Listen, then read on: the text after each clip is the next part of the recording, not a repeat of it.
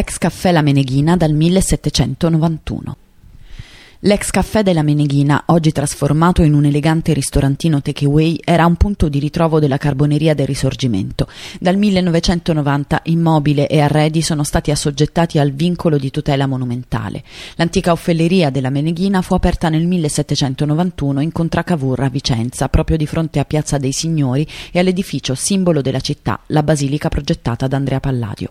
In questo locale, sotto la dominazione del governo austriaco, si tramanda si riunissero i membri della carboneria che, in caso di pericolo, potevano fuggire attraverso una botola posta sotto il bancone che conduceva a una cantina oggi murata.